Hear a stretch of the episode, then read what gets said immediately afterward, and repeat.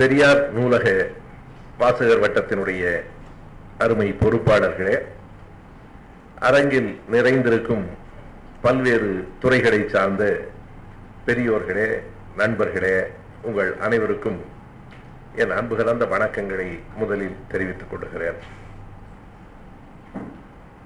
எதிரும் புதிரும் என்னும் தொடரின் வரிசையில் இன்றைக்கு புனிதமும் தீட்டும் என்னும் தலைப்பின் கீழ் கருத்துக்களை நாம் பகிர்ந்து கொள்ள இருக்கிறோம். புனிதம், தீட்டு என்கிற இரண்டு சொற்கள் வெறும் சொற்கள் இல்லை. அந்த இரண்டு சொற்களை கொண்டுதான் இந்தியாவினுடைய சமூக அரசியல் வரலாறு பின்னி பிணைந்து எழுதப்பட்டிருக்கிறது என்பதுதான் மிகச் சுருக்கமான செய்தி. இந்த இரண்டு சொற்களையும் நீக்கிவிட்டால் இந்திய சமூகத்தினுடைய தன்மை முற்றிலும் வேறு மாதிரியானதாக இருக்கும். நான் இந்திய சமூகம் என்று சொல்லுகிற காரணத்தால் இந்த புனிதம் என்பதும் தீட்டு என்பதும் உலகத்தின் வேறு நாடுகளில், வேறு பகுதிகளில் இல்லையா என்று கேட்டால், புனிதம் என்கிற சொல் பிற மொழிகளிலும் பிற பகுதிகளிலும் பயன்படுத்தவே படுகிறது. பொதுவாக புனிதம் என்பது மதத்தோடும் கடவுளோடும் தொடர்பு உடைய சொல்லாக பயன்படுத்தப்படுகிறது. இன்றைக்கும் நாம் பார்க்கலாம், கிறிஸ்தவர்கள் பைபிளை த ஹோலி பைபிள் என்றுதான் சொல்கிறார்கள். இஸ்லாமிய பெருமக்கள் குரானை த ஹோலி குரான் என்றுதான் சொல்கிறார்கள். எனக்கு ஒரு அனுபவம் உண்டு. 1990களில் என்று நான் கருதுகிறேன், நான் கைது செய்யப்பட்டு வேலூர் சிறைச்சாலையிலே இருந்தேன். நான் கைது செய்யப்பட்டது விடுதலை புலிகளுக்கு ஆதரவாக பேசிய காரணத்திற்காக. அதே நேரத்தில் இஸ்லாமிய சகோதரர்கள் ஏறத்தாழ 30-40 பேர் என்னோடு சிறையில் இருந்தார்கள். அவர்கள் கைது செய்யப்பட்டதற்கான காரணம், 1992 டிசம்பர் 6ஆம் தேதி பாபர் மசூதி இடிக்கப்பட்டதற்கு பிறகு ஒவ்வொரு டிசம்பர் 6ஆம் தேதியும் அவர்களுக்கான சிறை கதவுகள் திறந்திருக்கும். அப்படி நான் ஒரு டிசம்பரில் உள்ளே இருந்த போது அதே டிசம்பரில் அவர்களும் உள்ளே இருந்தார்கள். அப்போதுதான் நண்பர் ஐதர் அலி அவர்களும் நானும் எல்லாம் சேர்ந்திருந்த நேரம், எங்களுக்குள் ஒரு நட்பும் ஏற்பட்ட நேரம். அப்போது எனக்கு இயல்பாக குரானையும் படிக்க வேண்டும் என்று தோன்றிற்று. அப்போது நான் குரான் படித்ததில்லை. பைபிளில் சில பகுதிகளை தேர்ந்தெடுத்து படித்திருக்கிறேன். குறிப்பாக அந்த மலை சொற்பொழிவை மறுபடியும் படித்திருக்கிறேன். அது ஒரு அற்புதமான இலக்கியம் என்கிற அடிப்படையில். நான் குரானை படிக்க வேண்டும், புத்தகம் கிடைக்குமா என்று கேட்டபோது தினமும் அவர்கள் தொழுது கொண்டிருந்தார்கள், குரானை படித்துக் கொண்டிருந்தார்கள். அவர்கள் சொன்ன ஒரு நிபந்தனை, கண்டிப்பாக நீங்கள் குரான் படிக்கிறேன் என்று கேட்பதே எங்களுக்கு மகிழ்ச்சி, குரான் படித்தாலே நான் இஸ்லாமியன் ஆகிவிடுவேனா என்பது வேறு. அவர்களுக்கு அப்படி ஒரு நம்பிக்கை, மகிழ்ச்சி. ஆனால் அந்த குரானை நீங்கள் புனிதமாக போற்ற வேண்டும். அதை நாங்கள் இயல்பாக எல்லா புத்தகங்களோடும் நீங்கள் அப்படி தூக்கி போட்டு விடக்கூடாது. எங்களை பொறுத்தளவு அது புனிதமான நூல். எனவே அதை நீங்கள் தொடுவதற்கு முன்பு கூட கைகால்களை எல்லாம் சுத்தம் செய்துவிட்டு பிறகுதான் அந்த புத்தகத்தை எடுக்க வேண்டும். அதை மட்டும் நீங்கள் பின்பற்ற வேண்டும் என்று கேட்டார்கள். உங்கள் மத நம்பிக்கையை நான் கேலி செய்ய விரும்பவில்லை, ஆனால் அது என்னால் இயலாது. எனக்கு அது இன்னொரு புத்தகம், அவ்வளவுதான். எனவே நீங்கள் இந்த நிபந்தனைகளோடு என்றால் அந்த புத்தகத்தை எனக்கு நீங்கள் கொடுக்காமல் இருப்பதுதான் நல்லது என்று சொன்னேன். அதற்கு பிறகு குரான் ஏறத்தாழ 2000களில் எனக்கு நண்பர்களால் கொடுக்கப்பட்டது. அப்போது நிபந்தனைகள் ஏதுமில்லை. 10-15 ஆண்டுகளில் இப்போது குரான் பல்வேறு மொழிகளில் பெயர்க்கப்பட்டிருக்கிறது. அவர்கள் அந்த அரபி மொழியை தவிர பிற மொழிகளில் பெயர்ப்பதற்கு கூட தயங்கி இருந்த காலம் உண்டு. கிறிஸ்தவர்கள் அதிலே மிகவும் முன்னணியான இடத்திலே இருந்தார்கள். எல்லா மொழிகளிலும் விவிலியம் மொழிபெயர்க்கப்பட்டது. மிக கூடுதலான மொழிகளில் பெயர்க்கப்பட்டிருக்கிற நூல் என்று கூட விவிலியத்தை சொல்லுவார்கள். இன்றைக்கு இஸ்லாமியர்களும் அப்படி பெயர்த்திருக்கிறார்கள். இப்போது நான் குறைத்து சொல்லவில்லை, அந்த புனிதம் என்பது நடைமுறையில் கொஞ்சம் சாத்தியமாகப்படவில்லை என்றவர்கள் கருதியிருக்கலாம். ஆனால் இந்து மதம்தான் மிக நுட்பமான தந்திரங்களை கை கொண்டது. நம்முடைய பெரியவர் ஞானையா அவர்கள் சாதியை தகர்ப்பது குறித்து ஒரு நூலை வெளியிட்டிருக்கிறார்கள். இதே பெரியார் திடலில் தான் அந்த நூல் வெளியிடப்பட்டது. ஒவ்வொருவரும் படிக்க வேண்டிய மிக அருமையான தகவல்களை கொண்ட நூல் அது. ஒரு மிகச்சிறந்த பொதுவுடைமையாளர் தன்னுடைய 93வது வயதில் வெறும் வர்க்க போராட்டத்தை மட்டும் பேசி இந்தியாவில் பயனில்லை, வரணும் என்பதை முன்னெடுக்காமல் தீர்வு இல்லை என்று எழுதியிருக்கிற நூல் அந்த நூல். அந்த நூலில் ஒரு செய்தியை ஞானையா அவர்கள் குறிப்பிடுவார். வேறு உலகத்தில் எந்த மதத்திற்கும் இல்லாத ஒரு பெரிய தந்திரமான நிலை இந்த மதத்திற்கு உண்டு. பல்வேறு விதமான கடவுளர்கள்லேயே இத்தனை கடவுளர்கள் வேறு எந்த மதத்திலும் கிடையாது. ஒரு மதம் என்று சொன்னால் ஒரு கடவுள் தான். இங்கே கடவுளர்களின் எண்ணிக்கை இந்து மக்களின் எண்ணிக்கையை விட கூடுதல். அதிலும் கடவுளர்கள் காலந்தோறும் மாறிக்கொண்டே இருப்பதும் இந்து மதத்திலே மட்டும்தான். நாம் பார்க்கிற இந்து மத வேதங்களில் சொல்லப்பட்டிருக்கிற எந்த கடவுளும் இன்றைக்கு நடைமுறையிலே இல்லை. அங்கே சோமன், அக்னி, வாயு போன்றவர்களே கடவுள் என்று சொல்லப்பட்டிருக்கிறார்கள். இன்றைக்கு சோமனுக்கு கோயில் இல்லை, அக்னிக்கு கோயில் இல்லை. இன்றைக்கு இருக்கிற சிவனும் விஷ்ணுவும் பிறகு வருகிறார்கள். 7வது நூற்றாண்டுக்கு பிறகு பிள்ளையார் வருகிறார். மிக அண்மை காலத்திலே வந்த ஐயப்பன் அத்தனை பேரையும் கேரளாவுக்கு கூட்டி போய்விடுகிறார். எனவே கடவுளர்களே கூட மாறிக்கொண்டிருக்கிற ஒரு மதம். கடவுளர்கள் வேறு வேறாக இருக்கிறார்கள், வழிபாட்டு முறை கூட வேறு வேறாக இருக்கிறது. ஞானையா அவர்கள் எழுதுகிறார்கள், எப்படி வேண்டுமானாலும் வழிபடலாம். கண்ணப்பன் கதையையும் இந்து மதம் ஏற்றுக்கொள்ளும். எனவே வழிபாட்டு முறை வேறு வேறாக இருக்கிறது, கடவுளுக்கு படைக்கப்படுகிற பொருள்கள் வேறு வேறாக இருக்கின்றன. ஒரு திரைப்படத்தில் கூட வேடிக்கையாக சொல்லுவார்கள், பொங்கலும் நெய்யும் சாப்பிட்டா தாங்க அவள் சாமி, எப்ப சாராயமும் கரியும் கேட்கிறாரோ நம்ம சாமிடாது என்று ஒரு திரைப்படத்தில் ஒரு உரையாடல் உண்டு. படைக்கப்படுகிற பொருள்கள் வேறு வேறாக இருக்கின்றன. எல்லா மாற்றங்களையும் சகித்துக் கொள்ளுகிற ஒரு மதமாக இந்து மதம் இருக்கிறது. எல்லா மதங்களையும் எல்லா மாற்றங்களையும் உள்வாங்கிக் கொண்டு உயிர் வாழ்கிறதே, இது எப்படி என்று கேட்டு ஞானையா அவர்கள் மிக அழுத்தமான ஒரு விடையை சொல்லுவார். ஏறத்தாழ் அம்பேத்கர் அவர்கள் சொன்ன செய்தி அது. இந்து மதம் எந்த மாற்றத்தை வேண்டுமானாலும் ஏற்றுக்கொள்ளும், சாதிய உயர்வு தாழ்வு அடுக்கை மட்டும் மாற்றுவதற்கு ஒரு நாளும் ஏற்காது. அது ஒன்றுதான் அதனுடைய அடிப்படை. கடவுளை வணங்கவில்லை என்றால் ஏன் வணங்கவில்லை என்று இந்து மதத்திலே கேட்க மாட்டார்கள். அம்பேத்கர் எழுதுவார், மேலோட்டமாக பார்த்தால் இந்து மதம் ஒரு தாராளமயமான மதம் போல தோன்றும். கிறிஸ்தவர்கள், என்னையா உன்னை சர்ச்சுக்கு வரவே இல்லை, உன்னை பார்க்கலன்னு கேட்பான். இஸ்லாமியர்கள் தொழுகைக்கு குறைந்தது வெள்ளிக்கிழமையாவது போகணும்னு நினைப்பான். ஆனால் நம்மளை யாராவது கேட்கிறானா, ஏன் நீ கோயிலுக்கு வராத வரைக்கும் நல்லது, நீ வேறு கோயிலுக்கு வந்து சிக்கல் வருவதை விட வராமல் இருப்பது நல்லது, ஏன் கோயிலுக்கு வரலன்னு யாரும் நம்மளை கேட்கல. எனவே இந்து மதம் ஒரு தாராள போக்குடையதா என்றால் அம்பேத்கர் சொல்லுவார், தாராள போக்குடையதுதான், நீங்கள் சாதியில் கை வைக்காத வரையில். சாதியிலே மாற்று ஒரு தலித் இளைஞன் ஒரு பெண்ணை திருமணம் செய்து கொண்டு போகட்டும், அப்போது தெரியும் தர்மபுரி எவ்வளவு கொடுமையானது என்று. எனவே இந்து மதம் உயிர் வாழ்கிற இடம் கடவுளிடம் இல்லை, கோயிலில் இல்லை, எங்கே இருக்கிறது என்றால் புனிதத்திலும் தீட்டிலும் தான் அந்த மதம் உயிர் வாழ்கிறது. எனவே புனிதம் தீட்டு என்கிற இரண்டையும் உடைக்காமல், அதை நான் குறிப்பிட்ட புனிதம் என்பது மேலை நாடுகளிலேயும் இருக்கிறது. ஆகையினால்தான் அந்த ஹோலி என்கிற சொல்லும் சாக்ரெட் என்கிற சொல்லும் இருக்கிறது, சாக்ரெட் வாட்டர் என்று சொல்லுகிறார். ஆனால் இந்த தீட்டு என்பதற்கு ஆங்கிலத்திலே என்ன சொல்லப்படுகிறது என்று நான் இன்றைக்கு தேடி பார்த்தேன்.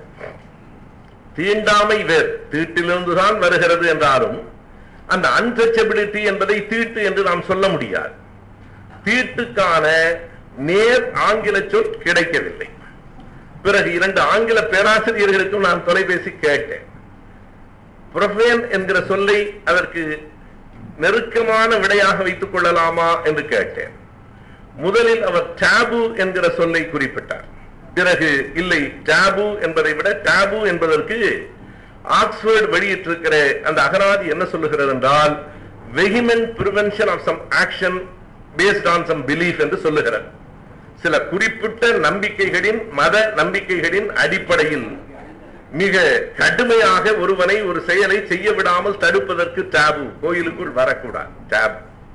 ஆனால் அதை விட புரஃபேன் என்பதுதான் நேரடியாக பொருத்தமாக இருக்கிறது. ஆனாலும் அவர் சொன்ன இந்த செய்திக்காகவே சொல்லுகிறேன். ஆனாலும் தீட்டு என்பதற்கு நேர் பொருத்தமான துல்லியமான மிகச்சரியான ஒரு சொல்லை சொல்ல முடியவில்லை. காரணம், இந்த தீட்டு என்கிற பழக்கம் அங்கே இல்லாமல் இருக்கலாம். அதுதான் அடிப்படை செய்தி. அங்கே கருப்பு வெள்ளை என்கிற வேறுபாடு இருக்கிறதா இல்லையா என்று கேட்டால், அது சாதியின் அடிப்படையில் சொல்லப்படுகிற, பால் அடிப்படையில் சொல்லப்படுகிற தீட்டு என்பதை ஒத்திருக்கிறதே தவிர இரண்டையும் ஒன்று என்று சொல்லிவிட முடியாது. கருப்பர்கள், கருப்பின மக்கள் ஒதுக்கப்படுவதை இன்றைக்கு உலகம் முழுவதும் ஒரு பெரிய சிக்கலாக கையிலே எடுத்துக்கொண்டு அது பேசப்படுகிறது.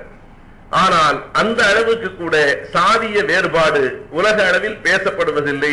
ஒப்பிட்டு பார்த்தால் நிற வெறியை விட சாதிய வெறியே கொடுமையான தந்தை பெரியார் அவர்கள் வர்க்க போராட்டத்தை மறுக்கவில்லை. ஆனால் வர்க்க போராட்டத்தை விட வர்ண போராட்டமே முதன்மையானது என்று சொன்னதற்கு காரணத்தை ஐயா விளக்கினார். ஏழை பணக்காரன் போராட்டம் நிரந்தரமானதல்ல. ஏழை பணக்காரனாகவும் பணக்காரன் ஏழையாகவும் ஆகிவிட முடியும். உலகத்தில் எல்லாம் மாறும், சாதியை தவிர. சாதி மட்டும் மாறாது, மாற்றம் ஒன்றே மாறாதது என்று மார்க்ஸ் சொன்னார். இந்தியாவில் பிறந்திருந்தால் ஒரு வேளை சாதி ஒன்றே மாறாதது என்று சொல்லி இருக்கலாம். மற்ற எல்லாம் மாறும்.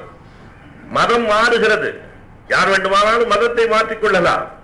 குடியுரிமை மாறுகிறது, நம்முடைய பிள்ளைகள் அமெரிக்க குடிமக்கள் ஆகிவிட்டார்கள், சிங்கப்பூர் குடிமகனாக ஆக முடியும், குடி உரிமையை மாற்றிக்கொள்ள முடியும். ஆணாக பிறந்தவன் பெண்ணாக மாறி போகிறான். ஆண் பெண் மாறுபாடு இருக்கிறது.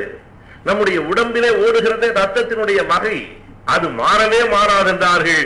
இன்றைக்கு அறிவியலில் அதிலேயும் மாற்றம் வருவதற்கு வாய்ப்பு இருக்கிறது. உடல் முழுவதும் இன்றைக்கு சிறுநீரக கோளாறுகள் கூடுதலாக வருகிற போது அந்த டயாலிசிஸ் என்கிற ரத்த மாற்று முறையில் தொடர்ந்து எலும்புகளிலே இருக்கிற அந்த மஞ்சைகள் முற்றுமாக அழிந்து போய்விடுமானால் புதிய மஞ்சைகளில் இருந்து உருவாகிற ரத்தம் புதிய வகை ரத்தமாக கூட இருக்கலாம். அதிலும் மாற்றம் உண்டு.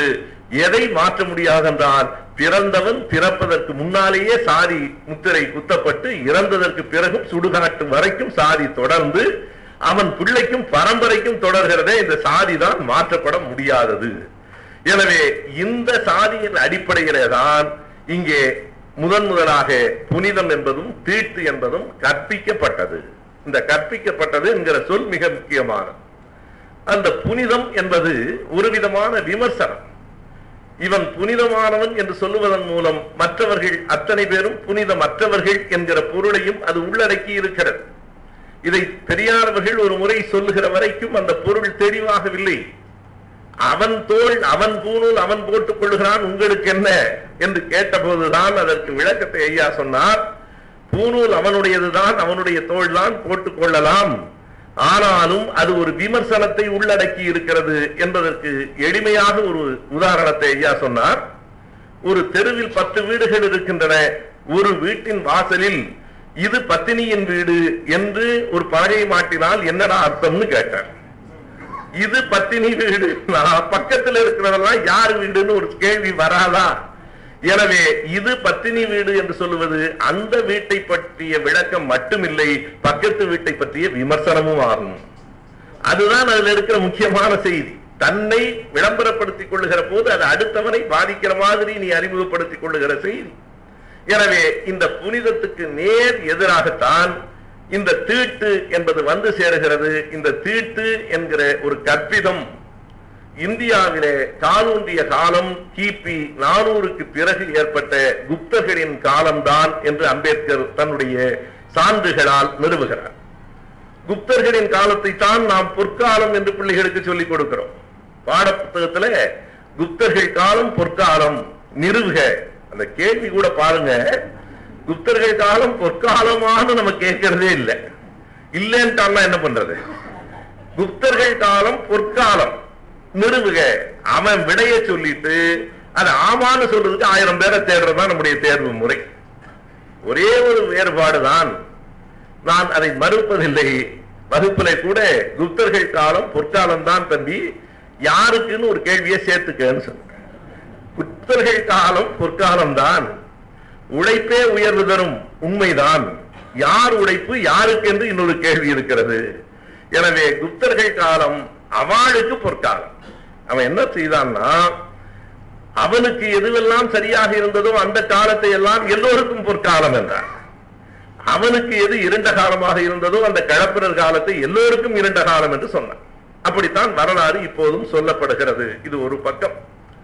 எனவே அந்த புனிதமும் தீட்டும் கற்பிக்கப்பட்ட வேளையில் மிக கவனமாக ஒவ்வொரு துறைக்கும் ஒவ்வொரு புனிதம் கற்பிக்கப்பட்டது. ஆறுகளில் கங்கை புனிதம்.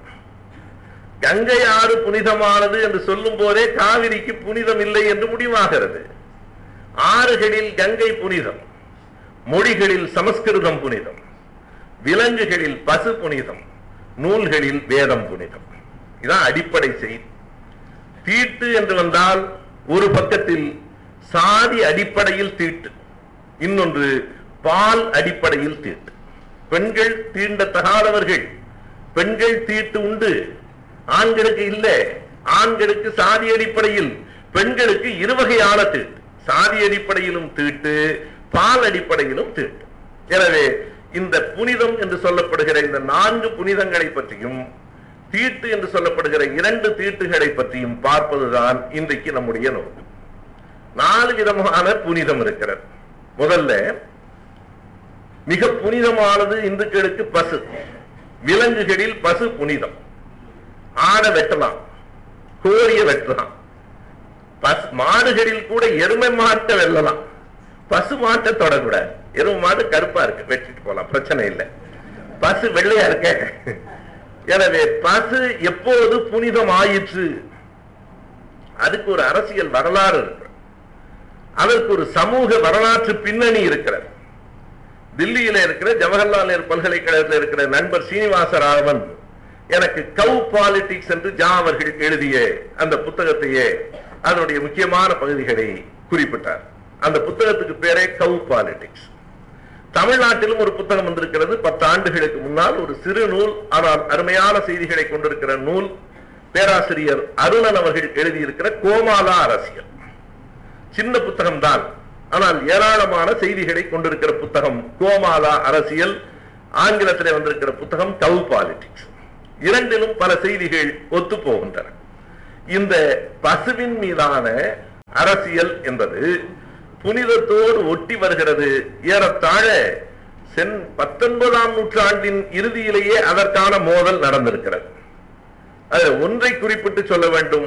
இங்கே இருக்கிற பலர் அறிந்திருக்கிற செய்தியாக இருக்கக்கூடும்.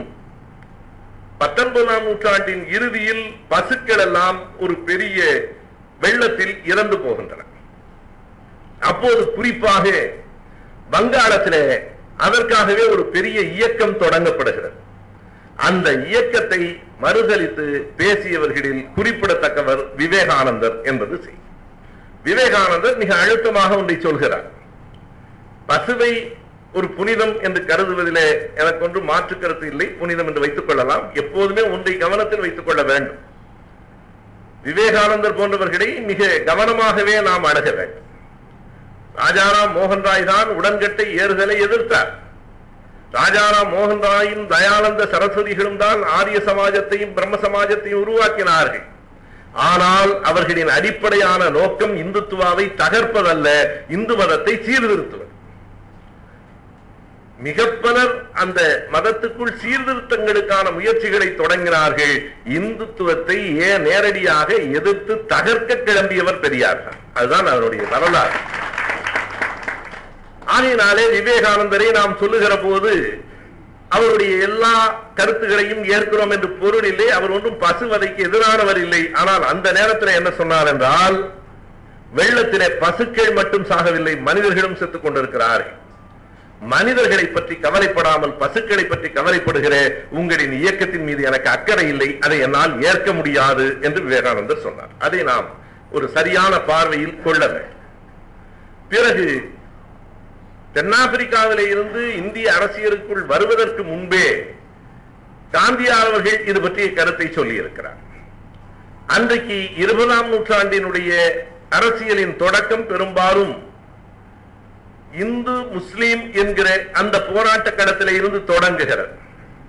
காந்தியார் வருவதற்கு முன்பும் வந்ததற்கு பின்பும் ஒன்றிலே கவனமாக இருந்தார். இந்துக்களையும் இஸ்லாமியர்களையும் இணைக்காமல் வெள்ளைக்காரர்கள் என்கிற கிறிஸ்தவர்களை எதிர்க்க முடியாது. என்ன ஒரே ஒரு பிழை என்றால், இந்திய அரசியலை மதத்தின் அடிப்படையில் பார்த்தது. இந்திய மக்களை இந்துக்களாகவும் இஸ்லாமியர்களாகவும் பார்த்தாரே தவிர தமிழர்களாய், தெலுங்கர்களாய், வங்காளிகளாய், பஞ்சாபிகளாய் பார்க்க தவறிய பார்வை. எனவே அன்றைக்கு காந்தியார் சொன்னது பசுவதை கூடாது என்பதில் எனக்கும் உடன்பாடு உண்டு. ஆனால் அதற்காக இது 1909, அதற்காக நீங்கள் இஸ்லாமியர்களோடு மோதாதீர்கள், பசுக்களை கொல்லக்கூடாது என்று சொல்லி கொள்கிற இஸ்லாமியர்களை கொல்லாதீர்கள். காந்தியாருடைய அறிக்கை, இஸ்லாமிய சகோதரர்களையும் இந்த கருத்தில் உடன்பட வைத்து பசுவை காப்பாற்றுங்கள். இது அவருடைய நிலை. ஆக பசுவை காப்பாற்றுவது என்பதுதான் எல்லோருக்கும் இருந்த செய்தி. எனவே அடிப்படையிலிருந்து ஜனசங்கம் தொடங்கிய நாளிலிருந்து இந்த பசுவதையை தடை செய்ய வேண்டும் என்கிற ஒரு கருத்து வளர்ந்து கொண்டே வந்தது. அதை முதன் முதலாக நடைமுறைப்படுத்தி சட்டமாக கொண்டு வந்தவர் சம்பூர்ண ஆனந்த் என்கிற உத்தரப்பிரதேச முதல்வர் 1955. அதற்கு எது அடிப்படையாக இருந்தது? நேரு அவர்கள் அதை மறுத்தார்.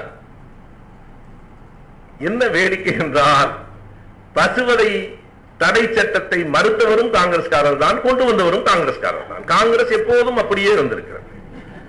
எல்லா கருத்துகளுக்கும் இடமளிக்கிற ஒரு பெரிய கட்சி, பேராய கட்சி உலகத்திலேயே காங்கிரஸ் கட்சி தான். மறுத்தவரும் அவர் தான். ஆனால் ஒன்றை நாம் அடிக்கோடிட்டுக் கொள்ள வேண்டும். இந்திய அரசமைப்பு சட்டத்தினுடைய வழிகாட்டு நெறிமுறை என்று சொல்லப்படுகிற தி டைரக்டிவ் பிரின்சிபிள்ஸ் என்பதில் பசுவதை தடை சட்டத்தை காலப்போக்கில் கொண்டு வர வேண்டும் என்கிற வரி இருக்கிறது. யாரை வைத்து எழுதப்பட்டிருக்கிறது? அம்பேத்கர் அவர்களை வைத்து. தலித் மக்களுக்கு எதிரான ஒரு கருத்து வேறு வழி இல்லாமல் அம்பேத்கரை மிக தெளிவாக பல இடங்களிலே குறிப்பிடுகிறார். இந்த இந்திய அரசமைப்பு சட்டத்தினுடைய மிக பல பகுதிகள் என்னுடைய விருப்பத்திற்கு எதிரானவையாகவே இடம்பெற்றிருக்கின்றன. ஏன் அதற்கு பிறகும் அதை நான் ஏற்றுக்கொண்டேன் என்றால், இந்தியா முழுவதும் இருக்கிற தலித் மக்களுக்கு சில நன்மைகளையாவது செய்துவிட முடிகிறது என்பதனாலே அந்த வாய்ப்பை நான் நழுவவிட வேண்டாம் என்று கருதினேன் என்று நேர்மையாக அதை குறிப்பிடுகிறார். அதனாலேதான் மிக கோபம் கொண்டு 1953 அம்பேத்கர் சொல்லுகிறார், I shall be the first person in burning this constitution என்று சொல்லுகிறார். இந்திய அரசமைப்பு சட்டத்தை கொளுத்துவதென்றால் அதை கொளுத்துகிற முதல் மனிதனாக நான் இருப்பேன் என்கிறார். இரண்டு செய்திகள். மனுநீதியை ஐயா பெரியார் அவர்கள் காலமெல்லாம் எதிர்த்தார். 1927 அம்பேத்கர் மனுநீதியை கொடுத்தினார். அதாவது முதல் தொடக்க கால போராட்டம். எனவே அந்த இந்திய அரசமைப்பு சட்டத்தினுடைய வழிகாட்டு நெறிமுறைகளிலே இருக்கிறது என்பதை வைத்துக் கொண்டுதான் உத்தரப்பிரதேச முதல்வர் சம்பூர்ணானந்த் 1955 அதை நடைமுறைக்கு கொண்டு வந்தார். உடனடியாக அந்த பசுவதை சட்டம் பீகாரில், ராஜஸ்தானில், மத்திய பிரதேசத்தில் கொண்டு வரப்பட்டது. குஜராத் என்பது அன்றைக்கு மராட்டியத்தோடு இணைந்திருந்தது. இல்லையானால் குஜராத்தில் வந்திருக்கும். மராட்டியம் என்பது தமிழகத்தை போல மிக கடுமையான அந்த பார்ப்பன இந்துத்துவ எதிர்ப்பை மையமாக கொண்ட நிலம். ஏனென்றால் பெரியாருக்கு அம்பேத்கருக்கு முன்னோடியான மகாத்மா ஜோதிராவ் பூலே பிறந்த மண் மராட்டிய மண். எனவே மராட்டியத்திலே வரல. குஜராத்தில் இருந்திருந்தால், தனியாக இருந்திருந்தால் வந்திருக்கும். இப்போது ஒன்றை நீங்கள் எண்ணி பார்க்கலாம். உத்தரப்பிரதேசம், மத்திய பிரதேசம், பீகார், ராஜஸ்தான், அந்த குஜராத், ஹரியானா என்பதைத்தான் நாம் சுருக்கமாக 2 பெயர்களில் குறிப்பிடுகிறோம். ஆங்கிலத்தில் ஒன்று ஹிந்தி பெல்ட் என்றும் கவு பெல்ட் என்றும் குறிப்பிடுகிறோம். அந்த கவு பெல்ட் என்பது 1955 தொடங்கி இந்த சட்டத்தின் அடிப்படையிலே சொல்லப்பட்ட செய்திதான். எனவே அந்த கவு பெல்ட் என்கிற அடிப்படையிலே இந்த பசுவதை தடை சட்டம் அங்கே வந்தது. அதை மிக கடுமையாக நேரு அவர்கள் எதிர்த்தார். ஆனாலும் நேரு அவர்கள் ஒன்றை குறிப்பிட்டார்.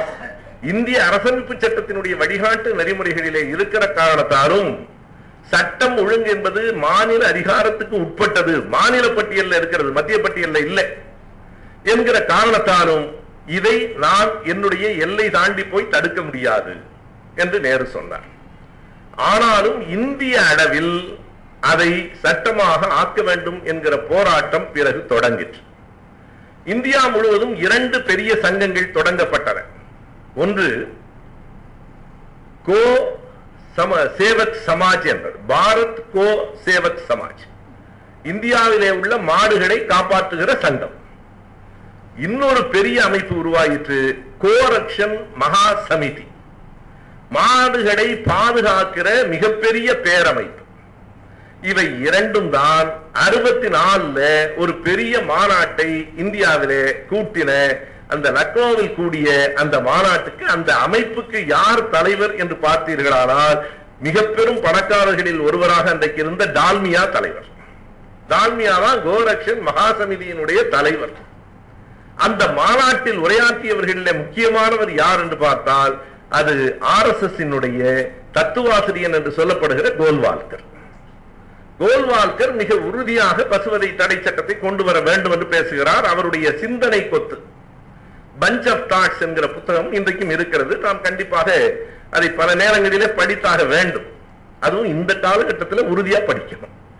பஞ்ச் ஆஃப் தாட்ஸ் என்கிற அந்த புத்தகத்துல இந்த கேள்வி பதில் அவரிடத்திலே எடுக்கப்பட்ட ஒரு நேர்காணலினுடைய பதிலை அன்றைக்கு கோல்வால்கர் சொல்லுகிறார். இந்த பசுவதை எப்படி வந்தது இந்த நாட்டில் என்று கேட்கிற போது அவர் சொல்லுகிறார், முகலாயர் காலத்திற்கு பிறகு வந்தது. எவ்வளவு பெரிய பச்சை பொய் என்பதை நீங்கள் கவனிக்க வேண்டும். முகலாயர் காலத்துக்கு பிறகு இங்கே வந்த இஸ்லாமியர்கள் இந்துக்களினுடைய உணர்வுகளை, சுயமரியாதையை பாதிப்பதற்காக பசுவை வெட்டி கொன்று தின்ன தொடங்கினார்கள். அதை தீண்டத்தகாதவர் யார் என்கிற புத்தகத்தில் அம்பேத்கர் இதற்கான விடையை சொல்லி இருக்கிறார். அதற்கு நான் பின்னால வர்றேன். கோல்வால்கர் மிக தெளிவாக சொல்லுகிறார், இந்த பழக்கத்தை, பசுவதை என்பதை தொடங்கியவர்கள் இஸ்லாமியர்கள் தான். கேள்வி கேட்டவன் புத்திசாலி, அடுத்த கேள்வியை சரியாக கேட்கிறான். வேத காலத்தில் எல்லா பிராமணர்களும் பசுவை தின்றிருக்கிறார்கள் என்கிற செய்தி இருக்கிறது என்று கேட்கிறான். கோல்வால்கர் அதற்கு சொன்ன விடை நீங்கள் இப்போதும் அந்த சிந்தனை கொத்து என்று தமிழிலும் இருக்கிறது, பார்க்கலாம். அவர் சொல்லுகிறார், கோவை தின்று என்று எழுதியிருப்பதை நீங்கள் தவறாக புரிந்து கொண்டீர்கள். யாரு? கேள்வி கேட்கிறவன். தவறாக புரிந்து கொண்டீர்கள். கோ என்ற சொல்லுக்கு புலன் என்று ஒரு பொருள் உண்டு. எங்க போய் கண்டுபிடிச்சாரோ எந்த மொழியும் தெரியல. கோ என்ற சொல்லுக்கு புலன் என்று ஒரு பொருள் உண்டு. எனவே கோவை தின்று என்றால் புலன்களை அடக்கி என்று பொருள். எவ்வளவு பொழிப்புரையை எப்பவே தொடங்கிட்டார்கள் பாருங்க. கோவை தின்று என்றால் தங்கள் புலன்களை கட்டுப்படுத்திய ஞானிகள் என்று பொருளே தவிர மாமிசம் உண்டவர்கள் என்று பொருள் இல்லை என்று சொன்னார். ஆனால் அந்த நிருபர் முழுமையாக வேதத்தின் பல பகுதிகளை படித்திருந்தால் கோல்வால்கர் தப்பி இருக்க முடியாது. ஓரிடத்தில் கோவை தின்று என்றாலும் இன்னொரு இடத்தில் மிக தெளிவாக நான் அந்த உபநிடத்தினுடைய காண்டங்கள், பகுதிகள் எல்லாவற்றையும் வைத்திருக்கிறோம். நம்மில் பலர் அறிந்திருப்பீர்கள். மாட்டின் மாமிசத்தை நெய்யில் உருக்கி தின்றால் புத்திசாலியாக வருவான் என்று இருக்கிறது. புலனை எல்லாம் நெய்யில எல்லாம் உருக்க முடியாது. நீ கோவை என்றால் புலன் என்று சொன்னால் நெய்யில உருக்கிறதுக்கு என்னப்பா அர்த்தம்னு கேட்டிருக்கலாம். புலன்களை நெய்யில உருக்கி உருக்கி சாப்பிட முடியுமா? எனவே மிக தெளிவாக, முற்றுமாக மாடுகள் உட்பட்ட விலங்குகளை உண்டு கொண்டிருந்தவர்கள் பார்ப்பனர்களே வேத காலத்தில். அதான் அடிப்படையான உண்மை. பிறகு ஆதிசங்கரர் காலம் வரைக்கும் அதான் நடப்பு. ஆதிசங்கரர் மிக மெல்ல பௌத்தத்தை வெல்வதற்கு பௌத்தத்தின் கோட்பாடுகளை தங்கள் கோட்பாடு என்று அறிவித்துக் கொண்டார். ஆகையினாலேதான் இன்றைக்கும் ஆதிசங்கரருக்கு பிரசன்ன பௌத்தர் என்று பெயர். பிரசன்ன என்றால் மறைவாக இருக்கிற பௌத்தம். பௌத்த கோட்பாடுகளைத்தான் அவர் சொன்னார். அதையும் தாண்டி வங்காளிகள், இன்றைக்கும் வங்காளத்து பார்ப்பனர்கள் இப்போதும் மீன்களை தின்று கொண்டிருக்கிறார்கள். கேட்டால் அவர்கள் சொல்லுவது, இது கடல் புஷ்பம் தானே என்கிறார். ஏண்டா, நீ சாப்பிட்டா கடல் புஷ்பம், நாங்க சாப்பிட்டா மீனா, எனவே கடல் புஷ்பம் தானே என்று சொல்லுகிறார். இப்போதும் வங்காளத்து பார்ப்பனர்கள் மீன் உண்ணுவது என்பது இயல்பாக இருக்கிறது. நம்ம ஊர் பார்ப்பனர்கள் கூட முட்டை சைவம் தான் என்று சாதிக்கிறார்கள். சாப்பிட்டு தொலை, அதுக்காக முட்டை ஒரு நாளும் சைவமாகாது. எல்லா தாவரங்களிலும் உயிர் இருக்கிறது. உயிர்களை என்ன ஒன்று, கத்திரிக்காயை வாழைக்காயை வெட்டும் போது ரத்தம் வருவதில்லை, அது அம்மா என்று கத்துவதில்லை என்பதை தவிர எல்லாம் உயிரினம்தான். உயிர் இல்லை என்றால் அது வளராது. அது கல்லும் மண்ணும் போல இருந்திருக்குமே தவிர வாழைக்காய் வளராது, படுக்காது, கனியாகாது. அதற்கு உயிர் இருக்கிறது என்பதுதான் அடிப்படை. ஆகையினாலே இந்த புலால் உண்ணுகிற, மாட்டுக்கறி உண்ணுகிற வழக்கத்தை அவர்கள்தான் தொடக்கத்தில் வைத்திருந்தார்கள். பௌத்தமும் சமணமும் கடுமையாக அதனை எதிர்த்தது. பௌத்தமாவது உயிரோடு இருக்கிற ஒன்றை கொன்று தின்னாதே என்று சொல்லிற்று. சமணம் ஒரு நாளும் இறந்தால் கூட தானாய் இறந்தால் கூட தின்னாதே என்றார். பொதுவாக தானாக இறந்த உயிர்களை யாரும் உண்ணுவதில்லை, உயிரோடு இருப்பதைத்தான் உண்ணுகிறோம். எனவே பௌத்தமும் சமணமும் மிக கடுமையாக எதிர்த்த அந்த காலகட்டத்தில் பௌத்த சமணத்தின் பக்கத்திலே மக்கள் போய்விடாமல் தடுப்பதற்காக நாங்கள் தான் புலாலை மறுத்து மரக்கறி உண்கிறவர்கள் என்கிற நிலையை ஆதிசங்கரர் உருவாக்கினார். அதற்கு பிறகு இவர்கள் பசுவதையை உறுதியாக கொண்டு வர வேண்டும் என்று சொன்னார். 64க்கு பிறகு நாம் கவனமாக குறித்துக் கொள்ள வேண்டிய ஒரு தேதி 1966 நவம்பர் 7. இந்த தேதியை சொல்லும் போதே அதிலே இருக்கிற முதன்மை என்ன என்பதை நீங்கள் பலர் உணர்ந்திருப்பீர்கள். அந்த நாளில் இதே பசுவதை தடை சட்டத்தை கொண்டு வர வேண்டும் என்று வலியுறுத்தி நடந்த பேரணிதான் தில்லியில் தங்கியிருந்த காமராஜர் வீட்டை எரித்தது. அன்றைக்கு காமராஜர் அவர்கள் உயிரோடு தப்பியதே ஒரு வியத்தகு செய்திதான். ஏனெனில் காமராஜர் அவர்கள் இந்த பசுவதை தடை சட்டத்தை ஏற்கவில்லை. அதெல்லாம் அவங்க சாப்பிடுற பழக்கம், இதுக்கு போய் ஒரு சங்கம் இதுக்கு போய் ஒரு சட்டமான கேட்டார். அதற்காகத்தான் அந்த பேரணியில் அவர் வீட்டை கொளுத்தினார்கள். அவர் தப்பித்தது ஒரு மிகப்பெரிய செய்தி. எனவே இந்த ஆர்எஸ்எஸ் காரர்கள் காந்தியாரை கொண்டவர்கள், காமராசரை கொல்ல முயன்றவர்கள். இதையெல்லாம் நாம் கவனத்தில் வைத்துக் கொள்ள வேண்டும். எனவே 1966 நவம்பர் 7 தில்லி முழுவதும் ஒரு மிகப்பெரிய பேரணி, கலவரம், எரிவூட்டல்கள், எங்க பார்த்தாலும் நெருப்பு. எதுக்காக? பசுவை காப்பாற்றணும்னு உயிரோடு இருக்கிற மனுஷனை எல்லாம் எரிச்சிட்டாங்க. இவர்களுடைய பசு நேயம் பாருங்க, மனித நேயத்துக்கு முரண்பட்ட பசு நேயம்.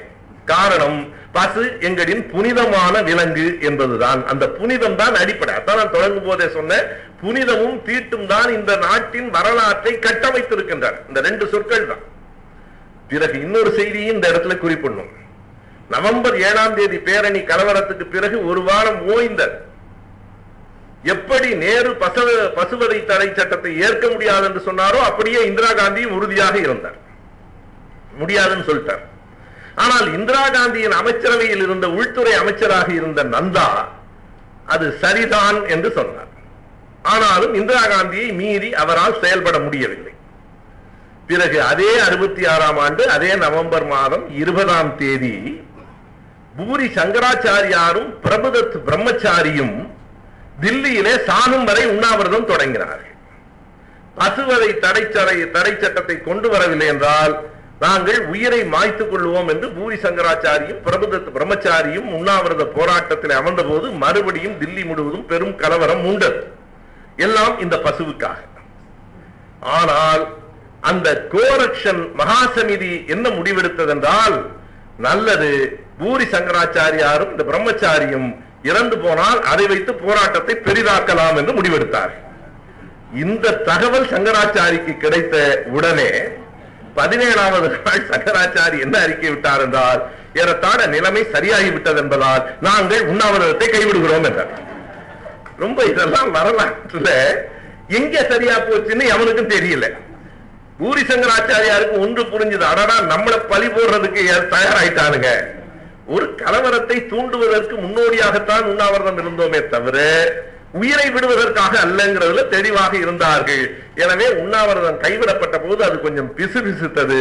ஆனால் மறுபடியும் விடாமல் அதை வலியுறுத்தியவர்கள் 2 பேர், அது கொஞ்சம் வியப்பாக இருக்கும். ஒருவர் வினோபாவே, இன்னொருவர் ஜெயபிரகாஷ் நாராயண்.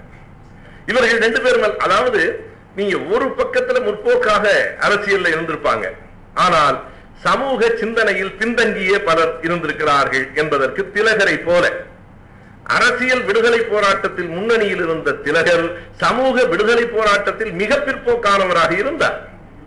அப்படித்தான் ஜெயபிரகாஷ் நாராயணன், அப்படித்தான் வினோபாவை. மீண்டும் 1979 மொராஜி அவர்கள் பிரதமராக இருக்கிற போது வினோபாவே மீண்டும் சாகும் வரை உண்ணாவிரதத்தை பசுவதை தடை சட்டத்திற்காக தொடங்கினார். அப்ப வினோபாவைக்கு இருந்த செல்வாக்கு மிக கூடுதல். 66 இருந்ததை விட 79 மொராஜியினுடைய அமைச்சரவையே ஜெயபிரகாஷ் நாராயணனால் உருவாக்கப்பட்டது. ஜெயபிரகாஷ் நாராயணன் அதை வலியுறுத்தினார். மொராஜி என்ன செய்தார்? மிக முக்கியமான செய்தி, மாநில பட்டியலில் சட்டம் ஒழுங்கு துறையின் கீழே இருந்த பசுவதை தடை சட்டத்தை கொண்டு வருகிற அதிகாரத்தை பொதுப்பட்டியலுக்கு மாற்றினார். எப்படி நெருக்கடி காலத்தில் கல்வி என்பது மாநில பட்டியலில் இருந்து பொதுப்பட்டியலுக்கு கன்கரண்ட் லிஸ்ட் என்று சொல்கிறோமே, state list, central list, concurrent list. நீங்கள் தொடக்கத்தில் இருந்து பார்த்தால் மெல்ல மெல்ல இந்த ஸ்டேட் லிஸ்ட் என்கிற மாநில பட்டியலினுடைய அதிகாரம் குறைந்து பொதுப்பட்டியலுக்கும் மத்திய பட்டியலுக்கும் போயிட்டே இருக்கு. இது மாநில சுயாட்சிக்கு எதிரானது. அப்படி அந்த பசுவதை தடை செய்வதை பொதுப்பட்டியலுக்கு மாற்றுவதற்கான சட்ட முன் வடிவத்தை அவர் கொண்டு வந்த நேரத்தில் ஜனதா ஆட்சி கலைந்து போயிற்று. இல்லையானால் இந்தியா முழுவதும் 79 பசுவதை தடை சட்டம் வந்திருக்கும். அதற்கு பிறகு மீண்டும் அது பெரிதாக எழவில்லை. நான் ஒரு அரசியல் பின்புலத்தை சொல்லிக்கொண்டே வருகிறேன். மீண்டும் அது சட்ட முன்வடிவாக 2003 ஆகஸ்ட் 21 அமைச்சரவையில, இந்திய அமைச்சரவையில கொண்டு வரப்பட்டது. கொண்டு வந்த அமைச்சரின் பெயர் என்ன தெரியுமா? அன்றைக்கு வேளாண் துறை அமைச்சராக இருந்த வாஜ்பாயி அரசாங்கத்தினுடைய கடைசி கட்டத்தில் 2003 ஆகஸ்ட்ல அதை கொண்டு வந்தவர் வேளாண் துறை அமைச்சர் ராஜ்நாத் சிங். இதே ராஜ்நாத் சிங் தான், வேற யாரும் அல்ல. அன்றைக்கு அவர் வேளாண் துறை அமைச்சர். கொண்டு வந்த நேரத்தில் அன்றைக்கு பாஜக கூட்டணியில அங்கம் வகித்த திமுக, மதிமுக, பாமக எல்லா கட்சிகளும் அதை கடுமையாக எதிர்த்த காரணத்தினால் வேறு வழியின்றி கைவிட நேர்ந்தது. கூட்டணி கட்சிகளே எதிர்ப்பு தெரிவித்ததால் கைவிட நேர்ந்தது. அந்த முன்வடிவத்தை தான் அவர்கள் கைவிட்டிருக்கிறார்களே தவிர திட்டத்தை இன்னமும் கைவிடவில்லை. இப்ப மெல்ல மெல்ல எதுவரைக்கும் இருக்கிறது என்றால், பாரதிய ஜனதா கட்சியினுடைய கடந்த நாடாளுமன்ற தேர்தல் அறிக்கையில் ரகசியமாக அது சொல்லப்பட்டிருக்கிறது. மிக கவனமாக நாடு முழுவதும் மோடி என்றால் வளர்ச்சி என்பதை மட்டும் முன்னிறுத்தினார்கள். ஆனால் தேர்தல் அறிக்கை வருகிற போது 370 சட்டப்பிரிவை நீக்க வேண்டும், ராமர் கோயில் கட்டப்பட வேண்டும், பசுவதை தடை சட்டம் கொண்டு வரப்பட வேண்டும் என்று அவர்கள் தேர்தல் அறிக்கையில் வெளிப்படையாகவே சொன்னார்கள். எதற்காக என்றால், நாளைக்கு செய்கிற போது நாங்கள் சொல்லிவிட்டுத்தான் செய்கிறோம், எங்கள் தேர்தல் அறிக்கையில் இருக்கிறது. ஏன் தேர்தல் கூட்டங்களில் சொன்னவர்கள் அதை சொல்லாமல் தேர்தல் அறிக்கையில் மட்டும் சொல்கிறார்கள் என்றால், அவர்களுக்கு நன்றாக தெரியும் நம் மக்கள் கேட்பார்களே தவிர படிப்பதில்லை. எது கூட்டத்தில் சொல்லப்படுகிறதோ அதுதான் வெகு மக்களுக்கு போகுமே தவிர, தேர்தல் அறிக்கையை நம்மை போல வேலை இல்லாமல் சில பேர் படித்துக் கொண்டிருக்கிறோம். பொதுமக்கள் அது பற்றி கவலைப்படுவதில்லை. நாளைக்கு அதை சட்டமாக கொண்டு வருகிற போது தேர்தல் அறிக்கையை சான்றாக அவர்கள் காட்ட முடியும் என்கிற எல்லா தந்திரங்களையும் வைத்துக் கொண்டுதான் தேர்தல் அறிக்கையில் பசுவதை தடை சட்டம் இருக்கிறது. இது விலங்குகளில் புனிதமான பசுவின் கதை, ஆறுகளில் புனிதமான கங்கையின் கதையை பார்க்க வேண்டும் இல்லையா? 2525 கிலோமீட்டர் ஓடுகிற ஒரு மிக நீளமான ஆறு. உத்தரகாண்ட் மாநிலத்தில் தொடங்கி ஓரிரு மாநிலங்களை கடந்து பங்களாதேசத்திற்கு போய் வங்காள குடாக்கடலில் கலக்கிற ஆறுதான் கங்கை ஆறு. இமாலயத்திலே இருந்து தோன்றி உருவாகி ஓடி வருகிற ஆறு. உங்களில் பலர் ரிஷிகேஷ் சென்றிருக்கலாம். அந்த ஆறு அங்கே ஓடி வருகிற அழகை பேரழகு என்றுதான் சொல்ல வேண்டும். அதுல ஒன்றும் மதம் எல்லாம் இல்லை. ஆற்றுக்கு ஏது மதம், ஆற்றுக்கு ஏது கடவுள்? ரிஷிகேஷில் ஓடி வருகிற போது அந்த பாலத்துக்குத்தான் கடவுள் பெயர். அதுக்கு ராமர் பாலம், லட்சுமணன் பாலம், நின்று பார்க்கிற அந்த தொங்கு பாலம். ஓடி வருகிற அழகு பேரழகுதான். ஹரித்வாருக்கு வருகிற வரையில் ஆறு ஆறாகவே இருக்கிறது. ஹரித்வாருக்கு வருகிற போது கொஞ்சம் கலங்கப்படுகிறது. வாரணாசிக்கு போனால் முடிந்து போயிற்று. வாரணாசி என்பதுதான் காசி. பிணங்கள் எரிப்பதற்கான ஒரு பேராறாக கங்கை மாறி போயிற்று.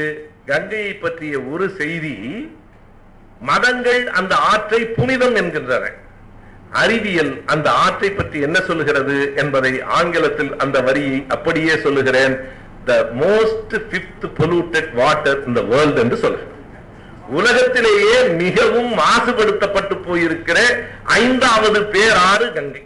இது நம்மளை மிஞ்சி 4 பேர் இருக்கான், யாருன்னு தெரியல. கங்கையை விட மோசமா அசுத்தப்படுத்துறவன் இருந்திருக்கான். கங்கை தான் மிகவும் மாசுபடுத்தப்பட்ட உலக ஆறுகளின் வரிசையில் 5வது இடத்தில் இருக்கிறது.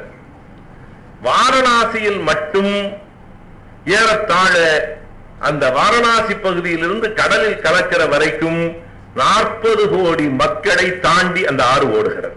40 கோடி மக்களுக்கும் முடிஞ்ச வரை எல்லா நோய்களையும் எடுத்து செல்லுகிறது. குறிப்பாக 10 லட்சம் மக்கள் வாரணாசியில் அன்றாட பயன்பாடுகளுக்கு கங்கை ஆற்றை நம்பி இருக்கிறார்கள். நீங்க வாரணாசி போய் பாத்தீங்கன்னா தெரியும், 2 கரையிலும் வீடுகள். இந்த பக்கம் எல்லாம் பணத்தை எரிச்சிட்டு இருப்பான். இங்கே கூட அந்த புனித நீரை எடுத்து கொண்டு வந்து கங்கைக்கு போனவெல்லாம் ஒரு போத்தல்ல தண்ணி எடுத்துட்டு வருவான். தெரியாம கூட குடிச்சிடக்கூடாது. அவனே யாருக்கு கொடுப்பான்னா இறந்து போகிற நிலையில் இருக்கிறவனுக்கு கடைசியா வழி அனுப்புகிற விழா அது. அதை கொடுத்த உடனே முடிஞ்சது, அப்புறம் பொழைக்கவே மாட்டான். நான் கேட்கிறேன், அது புனிதமான நீர்னா ஆளுக்கு ஒரு அவுன்ஸ் குடிக்க வேண்டியதாங்க. அருகம்புல்சாரி ஏன் குடிக்கிற புனிதமான கங்கை ஆற்று தண்ணியை குடி, ஒரு 10-15 நாளைக்கு மேல உயிர் வாழ முடியாது. ஏனென்றால் the fecal coliform bacteria என்கிற அந்த நோய் கிருமிகள், அந்த fecal bacteria என்பது அந்த சொல்லிலிருந்து நீங்கள் விளங்கிக் கொள்ள முடியும், மனித கழிவுகளிலிருந்து உற்பத்தி ஆகிற நோய் கிருமி. அது பொதுவாக ஆறுகளில் இருக்கும், பொதுவாக இருக்க வேண்டிய இருக்கக்கூடிய அளவை காட்டிலும் 120 மடங்கு கங்கை ஆற்றில் கூடுதலாக இருக்கிறது. என்ன விளைவு? ஹைதராபாத்தில் இருக்கிற அணுசக்தி தேசிய மையம் 2 ஆண்டுகளுக்கு முன்னால் ஓர் அறிக்கை விட்டிருக்கிறது. கங்கை ஆற்றை சுத்தப்படுத்தாமல் வைத்திருந்தால் மிக விரைவில் நாடு முழுவதும் புற்றுநோய் பரவும். தான் அண்மையில் வந்திருக்கிற செய்தி. அதற்கு பிறகுதான் உமாபாரதி அவர்கள் அதற்கான அமைச்சராக இருக்கிறார். எதற்கு? புனிதமான ஆற்றை புனிதப்படுத்துவதற்கு, புனிதமான ஆற்றை காப்பாற்றுவதற்கு. புனித ஆறு யாரையும் காப்பாற்றவில்லை, புனித ஆற்றை காப்பாற்ற வேண்டிய கட்டாயம் இருக்கிறது. 1985ஆம் ஆண்டு மட்டும் உலக வங்கி 2.2 கோடி டாலர் பணத்தை அதற்காக கொடுத்தது. 2.2 கோடி அல்ல, டாலர். 60 பெருக்கணும். அது 85. தொடர்ந்து உலக வங்கியும் உலக நிதி மையம் இன்டர்நேஷனல் மானிட்டரி ஃபண்ட் என்கிற IMF என்கிற நிறுவனமும் தொடர்ந்து கங்கை ஆற்றை சுத்தப்படுத்துவதற்காக பணத்தை அள்ளி வீசிக்கொண்டே இருக்கிறார்கள். பணம் கரைந்து கொண்டிருக்கிறது, கங்கை சுத்தப்படுத்தப்படவில்லை. நீ பணத்தை எரிக்கிறத நிறுத்தினாத்தானே அது சுத்தமாகும். இன்றைக்கும் பிணத்தை எரித்து எரித்து ஆற்றுக்குள் தள்ளி விடுகிற ஒரு போக்கு இப்போதும் நடைமுறையில் இருக்கிறது. எனவே இந்த புனித ஆற்றினுடைய நிலை இது. எத்தனை பேருக்கு புற்றுநோயை கொண்டு வந்து சேர்க்கும் என்று தெரியாது என்கிற நிலையிலேதான் எந்த ஆறு புனிதமானது என்கிறார்களோ அந்த ஆற்றின் நிலை இருக்கிறது. இது புனிதத்துக்கு சொல்லப்படுகிற ஒன்று. மொழிகளில் புனிதமானது சமஸ்கிருதம். ஏனென்றால் அது கடவுள் மொழி. கடவுள் நேரடியாக சொன்னார். ஒரு முறை நான் சொல்லுகிற போது கூட, தமிழ்நாட்டில் வாழ்கிறவர்களுக்கு தமிழ் தாய்மொழி, ஆந்திராவில் வாழ்கிறவர்களுக்கு தெலுங்கு தாய்மொழி, எந்த மாநிலத்தில் எந்த நாட்டில் வாழ்கிறவர்களுக்கு சமஸ்கிருதம் தாய்மொழி என்று நான் கேட்டேன். யாருக்கும் தாய்மொழியாக இல்லாமல், எந்த தேசிய இனத்தின் மொழியாகவும் இல்லாமல், எல்லா தேசிய இனங்களுக்குள்ளும் ஊடுருவி எல்லா தேசிய இனங்களையும் அழித்துக் கொண்டிருக்கிற மொழி ஸ்ரீரங்கத்துக்கு கூட யாத்திரை நிவாசாக வருகிறது. எந்த பத்திரிகையாவது எழுதுனா எல்லாவற்றையும் நம்முடைய முதலமைச்சர் கிண்டியில திறப்பு விழா கூட காணொளி தான், போக மாட்டாங்க.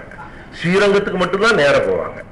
ஸ்ரீரங்கத்துக்கு மட்டும் போய் யாத்திரை நிவாசை மட்டும் திறந்து வைப்பார்கள். அந்த மொழி ஏன் யாருக்கும் தாய்மொழியாக இல்லை என்றால், ஒரு பார்ப்பனரே எனக்கு சொன்ன விளக்கம், அது எப்படிங்க தாய்மொழியா இருக்கும்? அப்படி தாய்மொழியா இருந்தா அப்புறம் அது கடவுள் மொழியா இருக்க முடியாது, மனுஷ மொழி ஆகிடுமே. தாய்மொழி என்று சொன்னால் அது நீச பாஷை, இது தேவ பாஷை. கடவுளின் மொழி என்பதால் சமஸ்கிருதம் தேவ பாஷை, மனிதர்கள் பேசுவதால் மற்றவைகள் நீச பாஷைகள். எனவே யாருக்கும் தாய்மொழி இல்லை. அப்ப கடவுள் பார்த்துக்க வேண்டியதால் அந்த மொழியை நீ ஏன் செலவழிக்கிற பணத்தை? இந்திய அரசாங்கம் இன்றைக்கு சமஸ்கிருதத்துக்கு செலவழித்திருக்கிற அளவுக்கு தொகையை, பணத்தை இந்திக்கு கூட செலவழிக்கவில்லை. இந்தி என்பது முன்னால் காட்டப்படுகிற முகம், நோக்கம் சமஸ்கிருதத்தை கொண்டு வருவதுதான். நான் அந்த மொழி சிக்கல் குறித்து தொலைக்காட்சிகளில் கடந்த சில நாட்களுக்கு முன்னால் பேசிய செய்திகளை உங்களில் சிலர் பார்த்திருப்பீர்கள். மிக துணிச்சலாக பல பொய்களை தொலைக்காட்சியில் பலர் வந்து சொல்லுகிறார்கள். அந்த உண்மைகளை நாம் நிறுவ வேண்டியிருக்கிறது. இந்தியா விடுதலை பெற்று அரசமைப்பு சட்டம் உருவான போது 1951 ஆண்டு 14 மொழிகள் மட்டுமே 8வது அட்டவணையில் ஏற்றுக்கொள்ளப்பட்டன. மொழிகளை பற்றி சமஸ்கிருதம் தொடர்பான சில செய்திகளை நாம் இங்கே பகிர்ந்து கொள்ள வேண்டும். அதாவது அன்றைக்கு 1949 செப்டம்பர் 12, 13, 14 3 தேதிகளில் மொழி பற்றிய விவாதம் அரசமைப்பு சட்ட குழுவிலே நடைபெறுகிறது. அதில் டி.டி. கிருஷ்ணமாச்சாரி போன்றவர்கள், என்.ஜி. ரங்கா போன்றவர்கள் எல்லாம் இந்தி அலுவல் மொழியாக அல்ல, அது வேண்டாம், ஆங்கிலமும் இருக்கட்டும் என்று அன்றைக்கே சொன்னார்கள். இந்த பெருமையை திராவிட கட்சிகள் எடுத்துக்கொள்ள முடியாது என்று பாரதிய ஜனதா கட்சி நண்பர்கள் தொலைக்காட்சியிலே குறிப்பிடுகிறார்கள். நான் ஒரு விவாதத்தில் நேரடியாகவே சொன்னேன், நீங்கள் சொல்லுவது உண்மைதான், டி.டி. கிருஷ்ணமாச்சாரி பேசியிருக்கிறார். ஆனால் அந்த பேச்சின் முன்னும் பின்னுமான பகுதியை எடுத்துவிட்டு இடைப்பகுதியை நீங்கள் சொல்லுகிறீர்கள். டி.டி. கிருஷ்ணமாச்சாரி என்ன சொல்லி இருக்கிறார் என்றால், இந்தியை மட்டும் அலுவல் மொழி ஆக்க கூடாது, அப்படி ஆக்கினால் தமிழ்நாட்டில் ஈவே ராமசாமி நாயக்கர் தலைமையில் பெரும் கலவரம் வந்துவிடும், எனவே இந்தியை மட்டும் ஆக்காதீர்கள். அப்ப பெருமை யாருக்குன்னு கேட்டாங்க. யாரை காட்டி கூடாது என்று டி.டி. கிருஷ்ணமாச்சாரி சொன்னார். அனந்த சயனம் ஐயங்கார் உட்பட 82 பேர் கையெழுத்து போட்டு ஒரு அறிக்கை கொடுத்தார்கள். இந்தி மட்டும் அலுவல் மொழியாக இருக்க வேண்டும், வேண்டுமானால் 10 ஆண்டுகளுக்கு ஆங்கிலம் இணைமொழியாக இருக்கலாம்.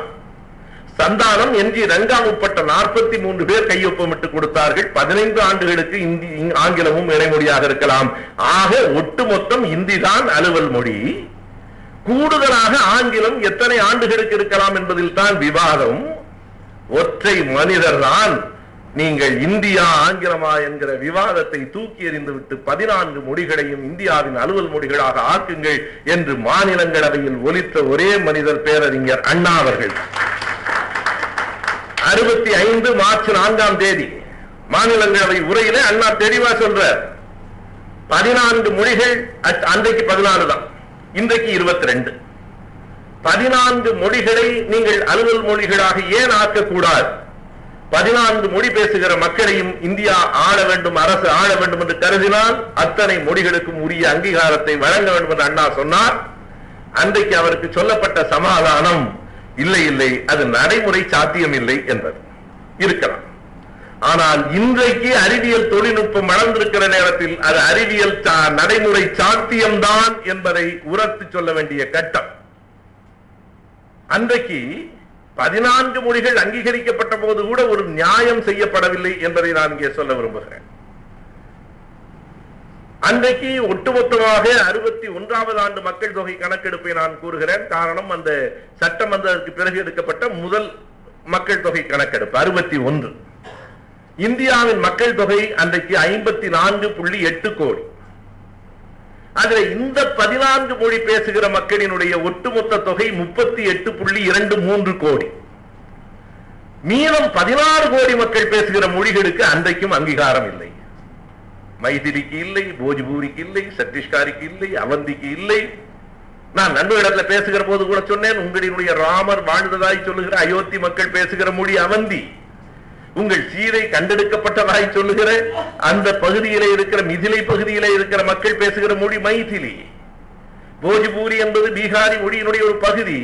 மறைமலை அடிகளார் மிக தெளிவாக வரையறுத்து காட்டுவார். இந்தி என்பதை வடநாட்டு இந்தி, கீழ்நாட்டு, மேல்நாட்டு இந்தி, கீழ்நாட்டு இந்தி, பீகாரி இந்தி என்று 3ஆக பிரிக்க வேண்டும். 3 மொழிகளிலும் இருக்கிற பல்வேறு மொழிகளைச் சேர்ந்த மொழிகளையும் சேர்த்து நீங்கள் இந்தி என்று சொல்லித்தான் 27% கணக்கை காட்டுகிறீர்கள். சரியாய் கணக்கெடுத்தால் 14% குறைவு என்று மறைமலையடிகள் சான்றுகளோடு அன்றைக்கே விளக்கினார். 16 கோடி மக்கள் பேசுகிற மொழி அன்றைக்கும் கூட அங்கீகாரம் செய்யப்படவில்லை. இந்த 38.23 கோடி மக்கள் பேசுகிற மொழிகளையும் கூட நாம் மொத்தமாக அலுவல் மொழிகளாக அங்கீகரிக்கவில்லை. என்ன கொடுமை தெரியுமா? இந்த செய்தியை குறிப்பாக இந்த இடத்திலே சொல்ல வேண்டும். 1967 ஆண்டு சிந்தி மொழி 15வது மொழியாக இணைத்துக் கொள்ளப்பட்டது. 67 தான். சிந்தி மொழியை 20 லட்சம் மக்கள் பேசுகிறார்கள். நீங்க அந்த 14 மொழி 38 கோடி மக்கள் சொன்னனே, அந்த 14 மொழிகளில் 2 மொழிகள் மட்டும்தான் கோடிக்கு கீழே. அத்தனை மொழிகளும் கோடிக்கு மேல. தமிழ் அன்றைக்கு 3,69,00,000 மக்கள், ஆந்திரா ஏறத்தாழ 4 கோடி, கோடிக்கு கீழே இருந்தது காஷ்மீரி மொழி, 19,00,000 மக்கள் பேசுகிற மொழி. ஒரு கொடுமையான செய்தி சொல்லுகிறேன். அந்த 14 மொழிகளில் அங்கீகரிக்கப்பட்ட மொழிகளில் ஒன்று சமஸ்கிருதம். அதை அன்றைக்கு எத்தனை மக்கள் பேசுகிறார்கள் என்று கணக்கெடுப்பு சொல்லுகிறது என்றால் குறித்துக் கொள்ளுங்கள், வெறும் 2,544 பேர். நான் பிஜேபி நண்பர்கிட்ட கேட்டேன் தொலைக்காட்சியில, மறுக்க முடியுமா உங்களால் கேட்டேன். நான் சொல்லுகிற புள்ளி வரும் 2,545 கூட இருந்தா கூட நான் நினைக்கிறேன். 2,544 மக்கள் தொகை கணக்கெடுப்பு. இப்ப அடுத்த இடத்துக்கு வர்ற சந்தால் என்று ஒரு மக்கள் வடகிழக்கு பகுதியில பழங்குடி மக்கள், அந்த அவர்கள் பேசுகிற மொழி சந்தால். அதை 30,00,000 மக்கள் பேசுகிறார்கள். 2,500 பேர் பேசுகிற மொழிக்கு அங்கீகாரம், அரசு செலவு, சமஸ்கிருத ஆண்டு. 30,00,000 பேசுகிற மொழிக்கு அங்கீகாரமே இல்லையே. ஏன்? நீங்கள் எண்ணிக்கையை வைத்து முடிவு செய்யவில்லை, எத்தனை பேர் இந்த மொழியை பேசுகிறார்கள் என்பதை வைத்து முடிவு செய்யவில்லை, யார் பேசுகிறார்கள் என்பதை வைத்து முடிவு செய்யவில்லை. ஏன் சமஸ்கிருதத்துக்கும் சிந்திக்கும் அத்தனை பெரிய எழுச்சி? சிந்தி என்பது பனியாக்களின் மொழி, சமஸ்கிருதம் பார்ப்பனர்களின் மொழி. பார்ப்பன பனியாக்கள் பேசுகிற மொழிக்கு ஏற்றம் பழங்குடி மக்கள் பேசுகிற சந்தாளிக்கு இரக்கமா என்பதுதான் இந்த நாட்டின் ஜனநாயகம் பற்றிய கேள்விக்குறி.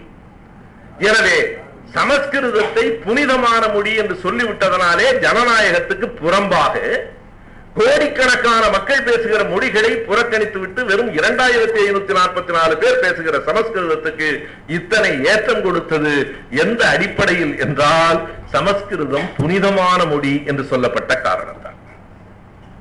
ஒவ்வொன்றும் மாறுகிறது. ஆறுகளிலே கங்கை புனிதம் என்பது இவர்கள் பின்னால் சொன்னது.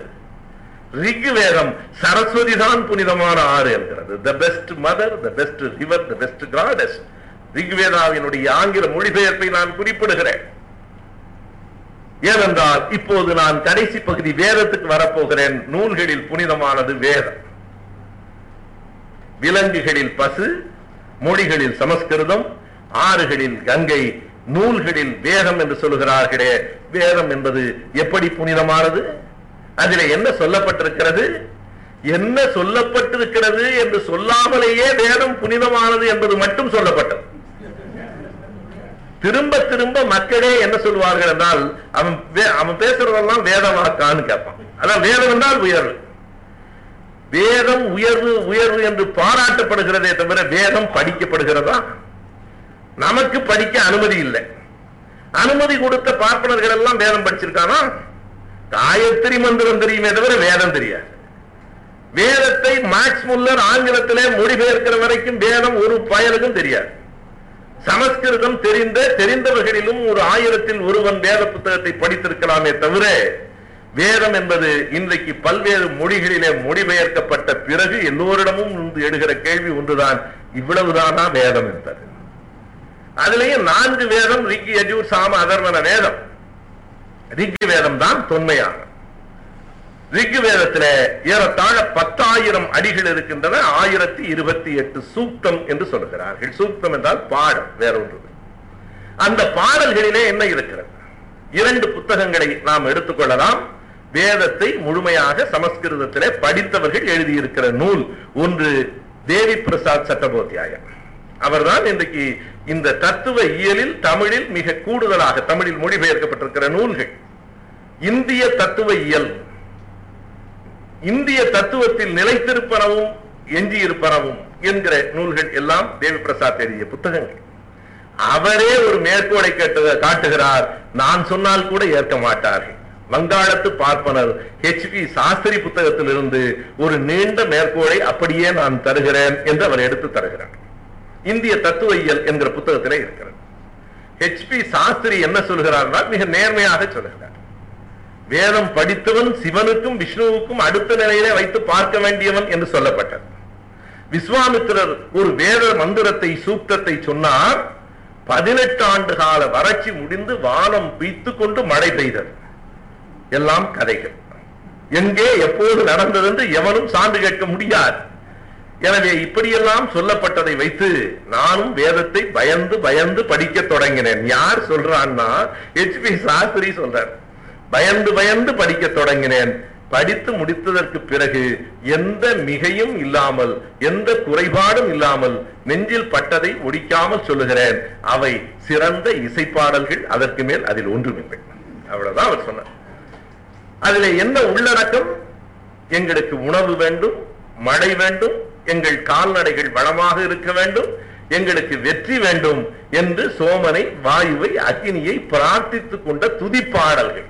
ஆனாலும் HP சாஸ்திரி சொல்கிறார், கவித்துவ நயத்தில் அந்த பாடல்கள் இன்னமும் உயர்ந்தே இருக்கின்றன.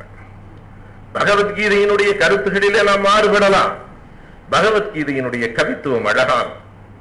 கம்பராமாயணத்தினுடைய கவிதை நயத்தை, கற்பனை வளத்தை, ஒப்புமை நயத்தை யாரும் மறுக்க முடியாது. எனவே ஒரு கவித்துவமான பாடல்களின் தொகுப்பு, பல்வேறு காலங்களில் பல்வேறு புலவர்களால் பாடப்பெற்ற அந்த பாடல்களினுடைய தொகுப்பு தான் ரிக்வேதமே தவிர இதுல வேறு ஒன்றும் புனிதமாக எனக்கு தெரியவில்லை என்று அவர் சொன்னதற்கு காரணம், அவர் மட்டும்தான் அப்போது வேதத்தை படித்திருந்தார். வேறு எவனும் ஒப்புக்கொள்ளவில்லை. காரணம், மற்றவன் படிக்கவில்லை. வேதத்தை படித்தவன் எத்தனை பேர் என்று கேளுங்கள். மொழிபெயர்ப்பில் நாமாவது படித்திருக்கிறோம். மேக்ஸ் முல்லரினுடைய ஆங்கில மொழிபெயர்ப்பை படித்திருக்கிறோம். இன்றைக்கு தமிழிலே வந்துவிட்டன. இதுதான் வேதம் என்றெல்லாம் தமிழிலே அந்த நூல்கள் அப்படியே மொழிபெயர்ப்பு வந்துவிட்டன. அந்த புத்தகம் சரஸ்வதி ஆறுதான் புனிதமானது என்கிறது. சரஸ்வதி என்கிற ஆற்றுக்குத்தான் ஆகாய கங்கை என்று பெயர். எங்கே இருக்கிறது அந்த சரஸ்வதி என்பதற்கு இன்றைக்கு வரைக்கும் விடை கிடையாது.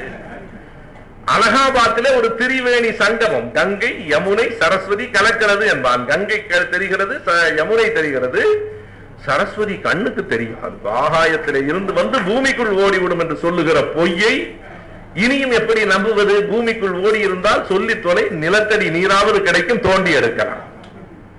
இல்லாத ஒன்றை கற்பனை செய்து அதுதான் புனிதமானது என்று சொன்னார்கள். இப்படி புனிதங்கள் ஒரு பகுதியிலே கற்பிக்கப்பட்டன என்றால், தீட்டு இன்னொரு பகுதியில் கற்பிக்கப்பட்டது. அதனை இரண்டு அடிப்படையிலே நாம் பார்க்கிறோம். ஒன்று, பிறப்பின் அடிப்படையில் தீட்டு.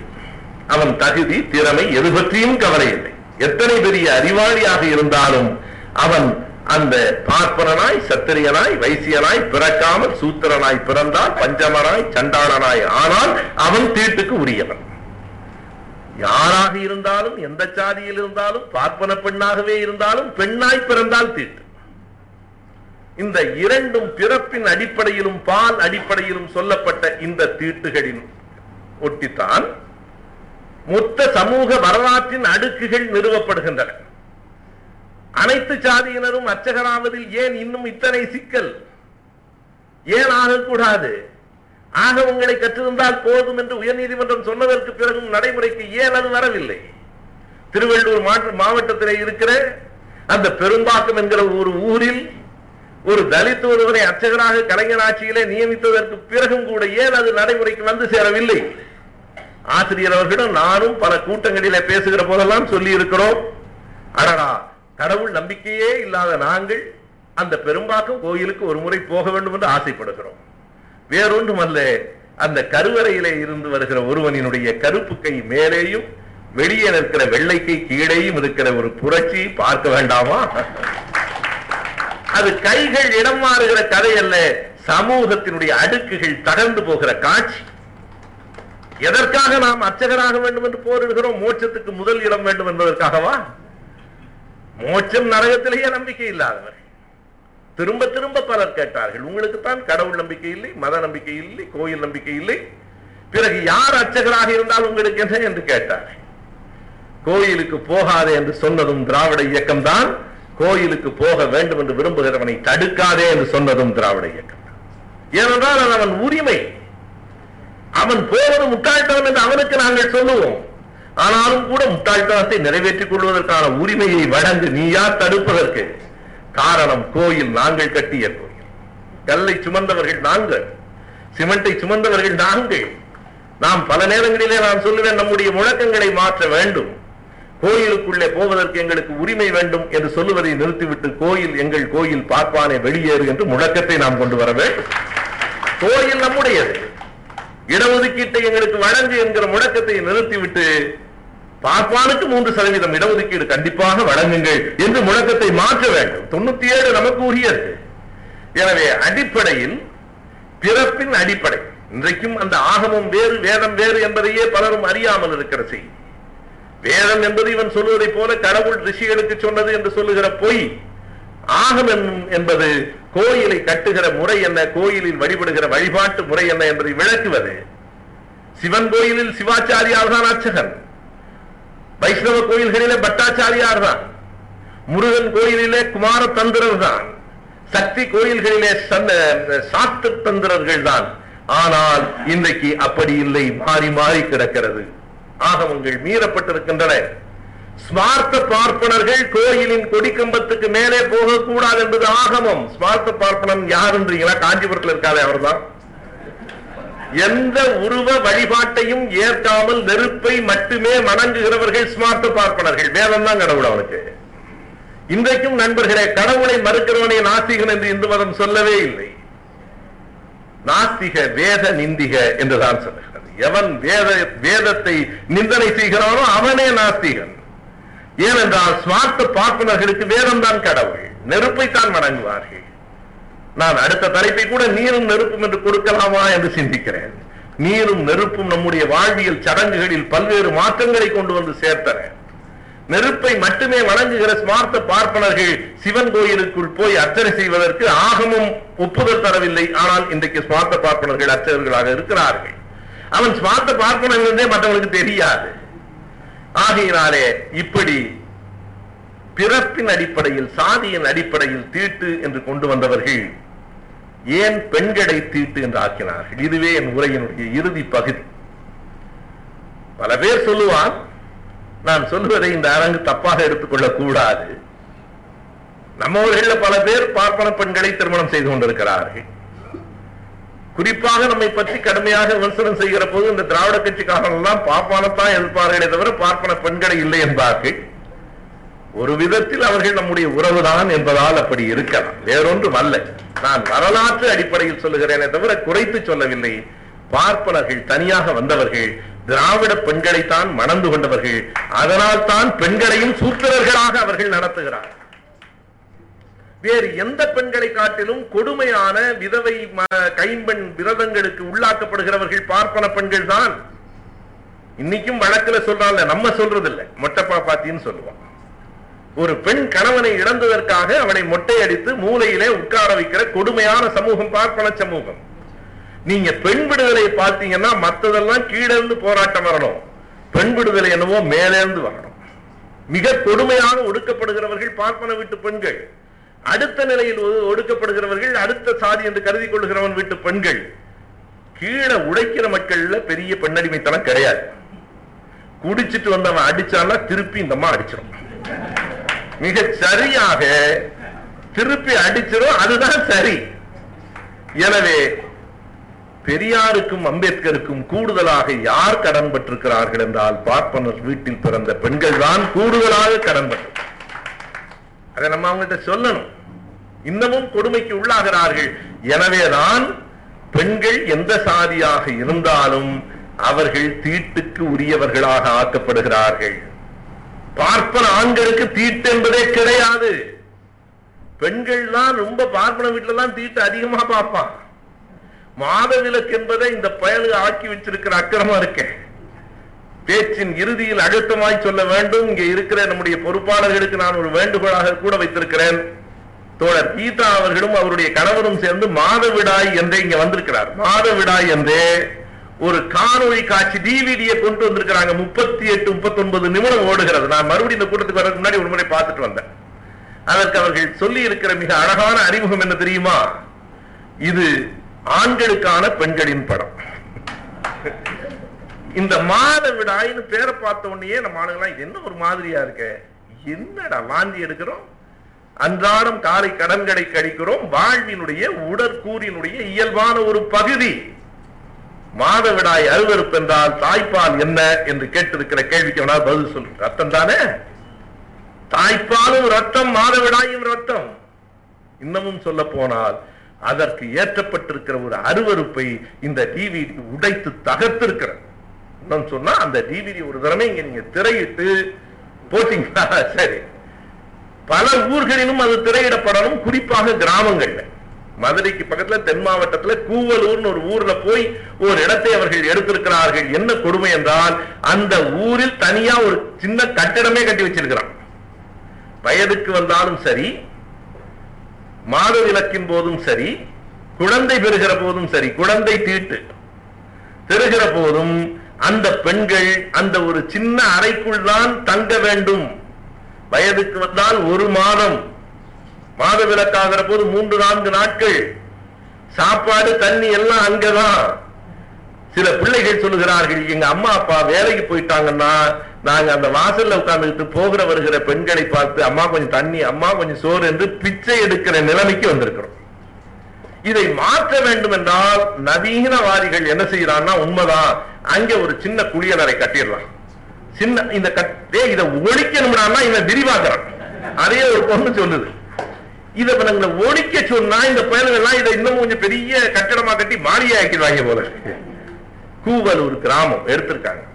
யார்ட்டெல்லாம் போய் எடுத்திருக்காங்கன்னா, காவல்துறை அதிகாரி திலகவதி அம்மையார்ட்ட போய் எடுத்திருக்காங்க.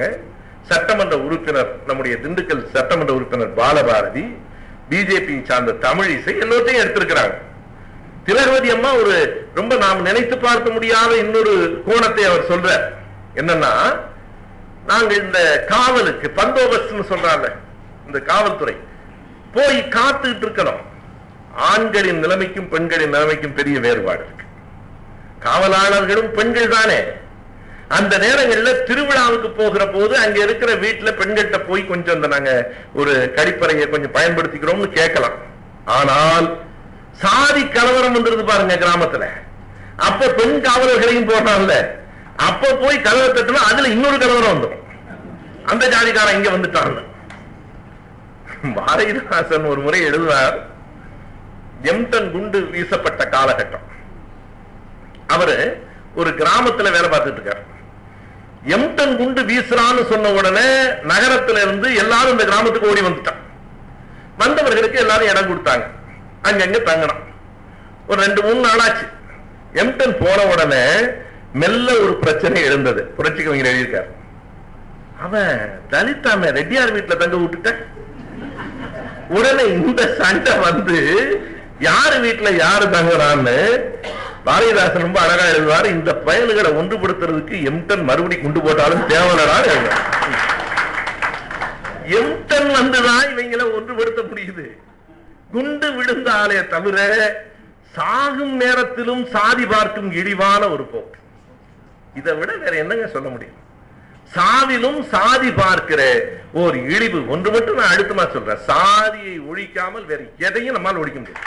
சாதி கடவுளை கூட அப்புறம் பார்த்துக்கலாம், சாமியை கூட மன்னிச்சிடலாம், சாதியை மன்னிக்க முடியாது. சாதிதான் அனைத்துக்கும். அந்த சாதிக்கும் பால் அடிப்படையில் பெண் அடிமைத்தனத்துக்கும் மிக நெருக்கமான உறவு இருக்கிறது. தீட்டு 2 பேருக்கும் உண்டு. வெளியில் சமூகத்தில் தாழ்த்தப்பட்ட மக்கள் செய்கிற பணிகளை எல்லாம் வீட்டில் பெண்களே செய்ய வைக்கப்படுகிறார்கள். அத துப்புரவு தொழிலாளர்களினுடைய நிலைமையெல்லாம் அந்த படம் சொல்லுது. என்ன வேண்டும் என்றால், ஆங்கிலத்தில் கேர்ள் ஃப்ரெண்ட்லி டாய்லெட்ஸ் வேண்டும் என்று மருத்துவர் ஒரு அம்மையார் சொல்லி இருக்கிறார். பெண்களுக்கான அந்த கழிப்பிடங்கள், இன்னமும் வெளிப்படையாக சொன்னால், என்னன்னா நீ நிரோத்து விற்கிற அப்புறம் பெண்களுக்கான இதை வெளிப்படையா வித்தா என்ன, அதுக்கு மட்டும் ஒரு கருப்பு பை வச்சிருப்பாங்க. நீங்க சிந்திச்சு பார்க்கணும். அது வந்து ஒரு அருவருப்பான விஷயம் மாதிரியே திரும்ப திரும்ப சொல்லப்பட்ட காரணத்தால் இந்த அதை முதல்ல எதிர்த்த மாமனிதன் சிவவாக்கியார் தான். நம்ம இந்த இடத்துல அதை பதிவு பண்ணணும். அவர் சொல்லையே, கடுமையான சொல்லையே பயன்படுத்தி இருப்பார்.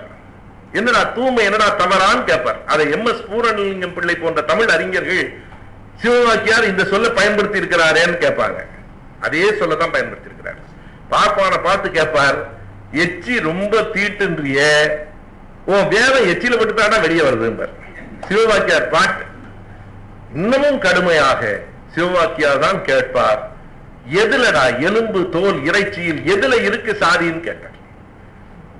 இந்த பெண்ணோடு செய்கிற புணர்ச்சி வேறு, அந்த பெண்ணோடு செய்கிற புணர்ச்சி வேறான்னு கேட்டான். ஒரு சித்தர் பாட்டுல சிவவாக்கியாரினுடைய கேள்விகளுக்கு இன்னைக்கு வரைக்கும் விடை இல்லை. சிவவாக்கியார் தான் சொன்னார், இந்த வரியை சிவவாக்கியார் சொன்னார். அடுத்த முறை நீங்க அந்த இதுல கூட சேர்க்கலாம். தீட்டு, மாத விலக்கு தீட்டு என்கிறீர்களே, மாத விலக்கு இல்லாமல் மனிதர்கள் எப்படி வந்தார்கள்னு கேட்பார். குழந்தை எப்படி வந்துச்சு?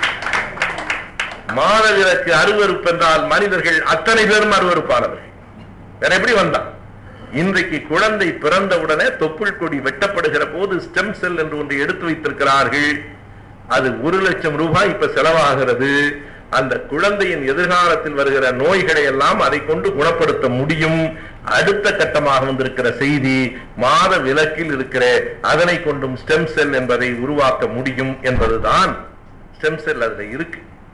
எனவே பெண்ணை இழிவுபடுத்துவதற்காக தீட்டை கற்பித்ததில் என்ன வேறுபாடு என்றால், சாதியின் அடிப்படையில் சொல்லப்பட்ட தீட்டு சாகும் வரைக்கும் நீள்கிறது. பால் அடிப்படையில் சொல்லப்பட்ட தீட்டு 3 நாட்களோடு மாதத்தில் முடிந்து போகிறது. என்ன காரணம் என்றால், தாழ்த்தப்பட்டவனை இவன் சாகும் வரையில் தீண்டாமல் இருந்து விடலாம், இந்த பயல்களால் பெண்களை தீண்டாமல் இருக்க முடியாது என்பதால் தீட்டையும் சொல்லி அதற்கு இலக்கையும் சொல்லி வைத்திருக்கிற ஒரு ஏமாற்றுத்தனம் இருக்கிறது. இவை அனைத்தும் புனிதத்தின் பெயராலும் தீட்டின் பெயராலும் தான் இந்த நாட்டில் நடைபெறுகின்றன. புனிதம், தீட்டு ஆகியவை வெறும் 2 சொற்கள் இல்லை. அந்த 2 சொற்கள் தான் இந்தியாவின் சமூக அரசியல் வரலாற்றை கட்டமைத்திருக்கின்றன. 2ஐயும் தகர்ப்போம். வாய்ப்புக்கு நன்றி. வணக்கம்.